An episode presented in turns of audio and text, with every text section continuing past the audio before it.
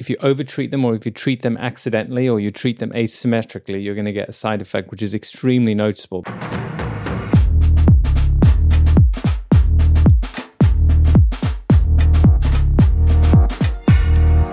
Welcome to the Aesthetics Mastery Show. I'm Dr. Tim Pearce. Hi, I'm Miranda Pearce. And today we're talking about lower face muscles, very important for advanced Botox. We're going to cover some key concepts, muscles you need to know, and several tips and tricks that I've been teaching for years. So, give us an overview of the lower face muscles we need to know about. There's a lot to take in, so prepare yourself. But also, if you have faith that you're going to learn something from the show, please give us a like now. It'll also make sure that YouTube shows you future videos next time you log on. First of all, let's think about the face um, as uh, on a higher level. So before we dive into the detailed anatomy, what's actually going on in the lower face? So the lower face is much more complicated than the upper face, I think. And obviously, eyes are a very delicate structure, and there's a lot of interesting anatomy there. But the actual function of the upper face is, broadly speaking, non-verbal communication and protection of the eyes is is how I understand it. So you can close your eyes tight and you can protect them, but there's not actually a lot of other stuff compared with the lower face. Where the lower face, we have mastication, um, we also have um, speech, and uh, and then non-verbal communication as well. So it's doing all these things all the time. Uh, well, maybe not all the time, but certainly at different times you're, you're doing all of these functions. So it's a lot more complex. It's a lot more mobile. Do you think about how much movement is, there is in the lower face compared with the upper face? Um, it's a, in most people, it's a lot more mobile. So um, lot, many more different variations and nuances, I think. Um, but it all starts really with understanding the anatomy of the muscles if you're going to understand the movement. So, talk us through the layout of the lower face muscles. So there's some there's some interesting differences with the muscles in the lower face compared with other muscles in your body. Um, if you think about what the average muscle is doing, is it's connecting bone to bone. So most of the the other muscles uh, when you contract them, there's an insertion and an origin point, which te- tends to be bone to bone. What's different about the face in particular is that you have a, lo- a lot of muscles connected either to other muscles or into the skin. And that's because there's so much movement required. And that depends which part you look at. I'm talking mainly in this case with the anterior face. So the anterior face, all those muscles that control the mouth and elevate the lip and, uh, and there and even move the chin are all skin to bone, so, or bone to skin, depending on the way you're looking at it. Um, the muscles of mastication are a bit different. They are the classic bone to bone connections, and you don't see those connections in the surface of the skin. So that's the first general layout. Uh, when we cover the fat pads, which is an- another video you should have a look at, um, th- this is why there's this interesting layout where the muscle and the fat pads are like tiles on a roof, where they're stacked together, and the deep fat pads are actually on top of other muscles. So yeah, check that video out, and they'll tell you more about that. Uh, but that's the first thing that's different about the muscles in the face is that is that they don't have that classic connections that the rest of the skeletal muscle does. The next thing is to think about like wh- how are they actually supporting and holding the structures. And I, I kind of think about a lot of the mid face being basically hanging off the zygoma and the maxilla. So all the, all those bone bony attachments are either on the maxilla or the zygoma, and they're hanging the, the mouth, the nose, um, the chin is all supported on those muscles uh, anteriorly. Um, and I do kind of almost imagine it being sort of hanging there supporting. But there are obviously elevators and depressors, which we'll look at in detail. So tell us about the elevators. So these are the muscles that lift the mouth almost directly up, basically. Um, the zygomatic major, for example, is sometimes not included on the diagrams, but it, it's also an elevator. It's just more pulling the corner of the mouth rather than pulling directly upwards. The core elevators we need to know are the levator labii alaeque nasi muscle medially. Then there's the levator labii superioris, the levator anguli oris, and zygomatic minor. And those muscles are all doing very many interesting uh, different expressions. So obviously they're they're involved slightly in smiling. Uh, they're also involved in some looks of disgust, for example. Um, they're definitely involved in the really big expressions if you're smiling a lot. And the, the, the time when we treat them is usually with gummy smile. If you're treating either with toxin or with dermal fillers, if you're trying to moderate the degree of movement in that area, it's those muscles that you're trying to dampen or reduce their strength. So, are there any side effects we need to worry about with the elevators? So yes, absolutely. If you if you overtreat them or if you treat them accidentally or you treat them asymmetrically, you're going to get a side effect which is extremely noticeable because if if you cause any problem with a patient's smile, it's very very obviously uh, obvious to their friends and family and to them. And obviously, your smile is a very important thing. So an asymmetrical smile is a fairly devastating side effect um, of treating a little bit too much on one side or the other. So Classically, this happens when people inject the orbicularis oculi muscle a little bit too deeply, go all the way through the fat pad and hit the origin of the zygomatic major. So that would be a really awful side effect where you get an asymmetrical smile. Similarly, with gummy with gummy smile treatments, if you're trying to relax the levator labii uh, nasi muscle, then if you get that asymmetrically, you might get one side that lifts and the other that doesn't. And much more subtly than that is a slightly odd smile. Now, the interesting thing about Gummy Smile is you can often get a brilliant before and after picture that looks amazing for, you know, for showing clients what's possible, but the patient themselves really doesn't like it. And it's because of the dynamic nature of a smile that if you smile but you're suppressing the elevator, it can, to their people who know their faces really well, it can just look either insincere or a bit odd. And o- over the years, you know, talking over 12 years, had a handful of patients who haven't liked it because every time they smile, people know them well say, "What are you being sarcastic? Are you not quite?" you know, because it just doesn't seem like their normal smile. So it's worth building into the into the consultation that even if you get a technically brilliant result, that it may look, it may take some getting used to. Let me put it that way. And in a percentage of patients, it may not be worth the benefit that they get, and you might want to try a different method. For example, using dermal filler. So that sounds a bit tricky. Is there anything that we can do to prevent it? It sounds like if we do our best, that might still happen with a gummy smile. Yeah, well, that one in particular is tricky because it's more of a familiarity type um, experience. So it's when, and there are many patients who are very happy with the result themselves and they don't care what their friends and family think. And there are others who don't like the every time they smile, people saying, not getting them. So uh, you need to build it into the consultation. And the other thing is, I've over the years reduced my dose right down. So I only use for a first pass on a new patient, maybe one unit each side. Um, whereas some people would use four units, and and that's only because I I would rather just top them up. Like I said last week, I, I like to take the approach of it being a journey rather than a destination. New patients, I'm more than happy to treat them with a low dose and see them again one more time to get them happy without any downside.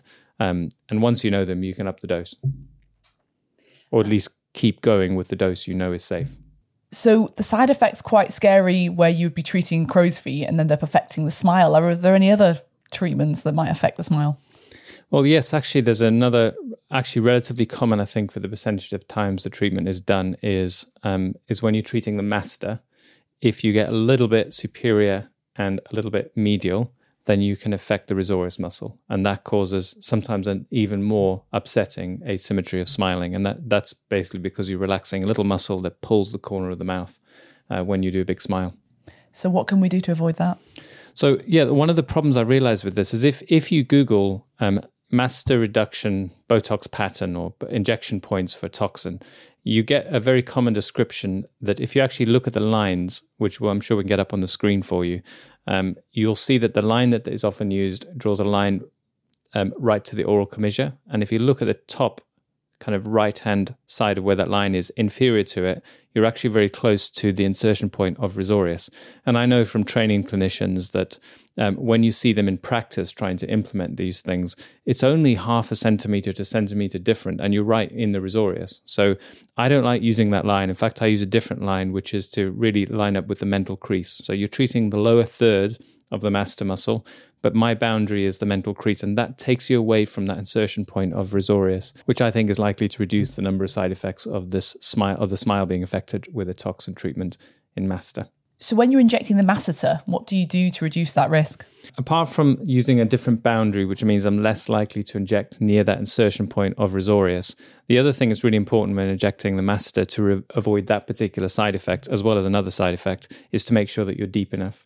So if the, the actual risorius muscle is inserted into the fascia uh, around the masseter. So it's relatively superficial. Um, and so if we make sure we're deep, that's the second thing you can do. So we need to be inferior to it and too deep to actually hit the risorius is is an effective way of reducing that risk. You said another side effect? Oh yes, so there's a there's a an odd side effect that happens particularly with people with really big masseters. And uh, I've had a couple of these referred to me over the years where they've actually had a really good result initially, often with really enormous masseter muscles.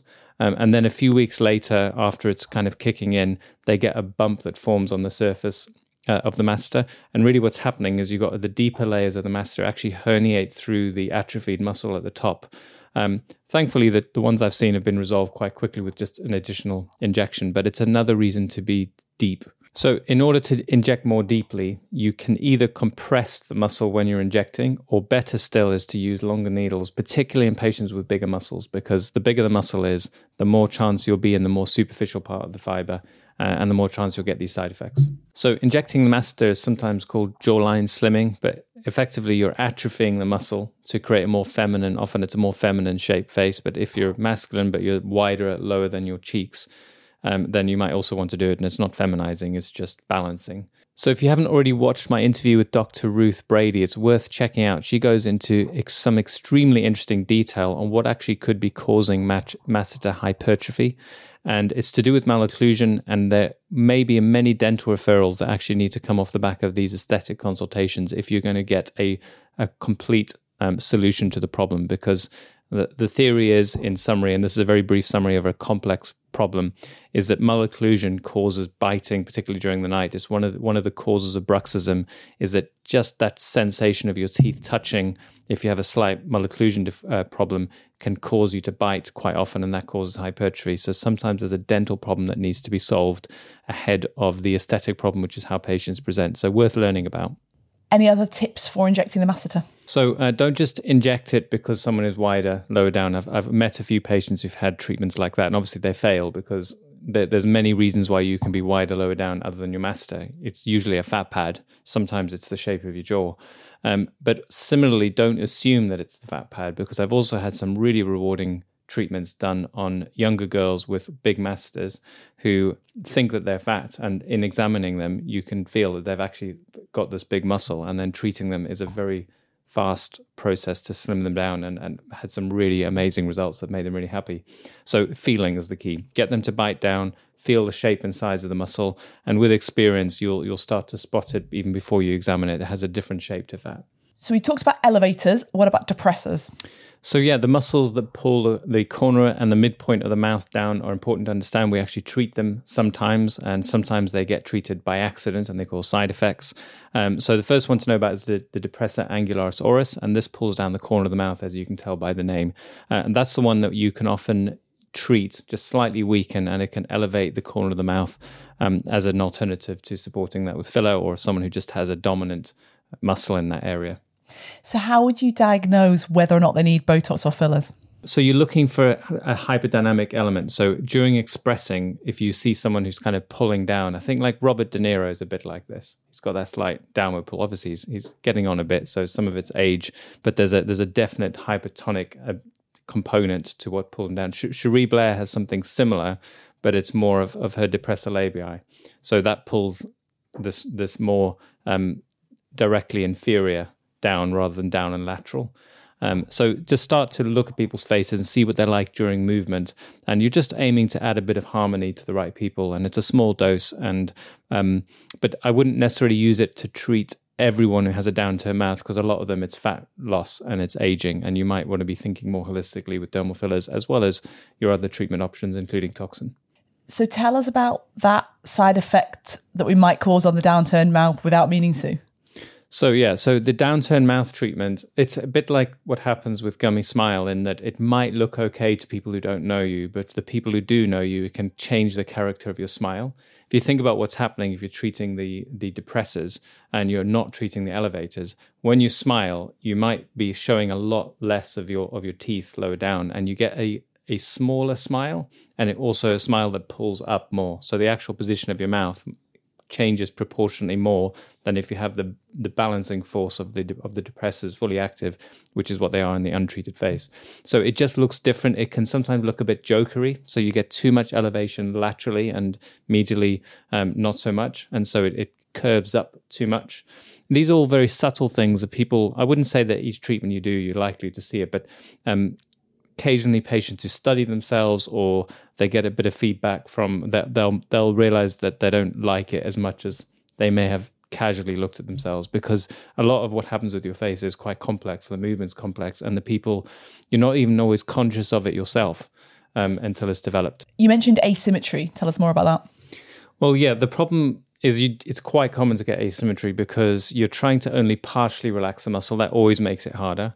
Um, and secondly, there are there are these muscles are very closely overlapped. So depress, especially the depressor angularis oris and the depressor labii, they're um, the more inferior go, the more overlapped they are. And there, there is definitely a technique being taught where they teach you to inject along the jawline. And I think this is responsible for many um, slightly bad side effects. Um, well, certainly just not the best optimal result. Let me put it that way. And it, you, you'll see this with asymmetry, and it's because you affect the depressor labii and the depressor angularis or both, or one of them more than the other, uh, and you end up with a smaller smile when you do smile because there's nothing pulling your lower lower lip down.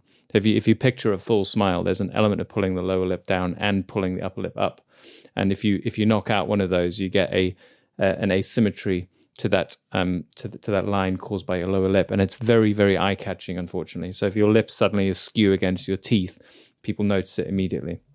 And so that that's a, you you need to be. I think there's a better technique which we can talk about, um, which I've been using that doesn't cause that uh, the same um, frequency of, of problem. I think. What what are we trying to treat when when that happens? Well, we're trying to treat depression of the mouth. So it's it's sad face. So hypertonic. Sometimes we, I do it with uh, with Bell's palsy because you get hypertonic um, muscle contractions with that, and if you relax it, it can make a really good difference. So um, it can be it can be asymmetry, or it can just be a, a heaviness to the mouth at any age, um, but usually it's older people. Um, and then you're you're you're just trying to relax it just enough so that the elevators pull up and you get a more pleasant aura. Put it that way. Relax it too much, and you get a Joker smile. Uh, don't relax it as much on one side or the other, and you get brow, you get asymmetry. Affect the depressor labia instead of the depressor angularis oris, and you get this asymmetrical lower lip um, when you smile. Um, so there are lots of things to consider. I feel like I've said a lot of bad things can happen. Most of the treatments work out well, otherwise we wouldn't do it at all. Um, but it's definitely complex. That's why it's normally as part of an advanced toxin course. So you mentioned a few minutes ago that this uh, technique that you use that that avoids the side effects. Well, yeah, I mean, it's not it's not a technique I've invented, but it's the the, the two versions I see taught are one is that you inject along the angle of the jaw, so you're looking for that path of depressor labii, and where it inserts, you inject. But unfortunately, underneath that you have depressor labii. So depressor angularis oris and depressor labii overlap near their insertion. So you're just much more likely to affect depressor labii if you're injecting close to the jaw. I think it's better to move up about halfway between the oral commissure and the jawline and feel for it. You can actually, if you ask your patient to contract, you can actually feel that boundary because behind that there's there is a little bit of buccinator muscle, uh, buccinator, um, but that's and maybe risorius, but there's not an awful lot of other stuff. So if you if if you're injecting um, at the right point, you should only and with a small dose, you should hopefully only affect that depressor muscle. Tell me about this buccinator. So, I mean, the buccinator muscle is not a muscle that we ever intentionally treat, but you need to be aware of it. It's uh, the the buccal fat pad is sandwiched between the buccinator and the risorius, and if you're ever trying to replace volume in that area, you might be um, using that as a guide. Um, the only interesting fact I know about it is that it's the strongest muscle in babies because that's what they suck with, um, and it's just one of the strongest muscles in a in a baby's body apparently when they're you know a couple of months old and they're into the swing of things. So it's it's used for sucking, um, but it's not really that involved with aesthetic injectables anyway. And moving on down to the platysmal bands, what do we need to know about them? So this is a very superficial muscle. It's like a sheet, but then it collects into these bands, um, and essentially you can relax it. It can be it's it's connected into the SMAS. So if you relax it, sometimes you see an improvement in jawline. So it can really make a good difference, and and that's why it's called the the Nefertiti lift. If you do a toxin treatment, is that you you create that Nefertiti type jawline uh, in a percentage of people. Um, side effects, uh, similarly, actually, to treating the lower face, is if you occasionally, I've seen a few people get asymmetry in their lower mouth, and it's because the muscle isn't actually as neat as it is in the textbook, and it's often woven into those depressors, and you can you can sometimes see it. You know, the depressor angularis oris and the platysmal band are kind of woven together. So occasionally, get people get asymmetry when they smile. I think it's when you're injecting very high up, um, but it's worth knowing about. Any other general tips for the lower face muscles? Well, consultation is very important. You need to be preparing your patients for the subtleties um, of these treatments. So many of the side effects and even the results I've talked about um, they, there are some subtleties that they need to be aware of. It's not a here's your injection and you'll be happy. You may you may there may be an adjustment period. So consultation is very important. Um, the other thing is just be be precise with your doses. Feel the muscles. I don't think you should be thinking that you need to know where the muscles are just by memory. Like actually feel for what you can. Um, do small amounts on your first pass, and you can always add more later. And then when you when you understand that particular patient, you can go up to the textbook dose. Um, that's a good way to start because if you go too heavy on some of these more subtle treatments, um, you'll lose patients and they won't be happy. And that's that's obviously our our reason to be is that we make our patients happy. So um, slowly think of it as a journey, small doses, feel the muscles, and that should put you on a really good course to getting good results with advanced toxin. So thank you to everyone who's liked this video already. Don't forget to like and subscribe so that you don't miss out on this great free content that we're putting out each and every week. And if you would like a reference for all of the important muscles in the face for your aesthetics practice, then Tim has created a beautiful muscles poster, and the link is down below. Thank you for watching. Take care. Bye bye.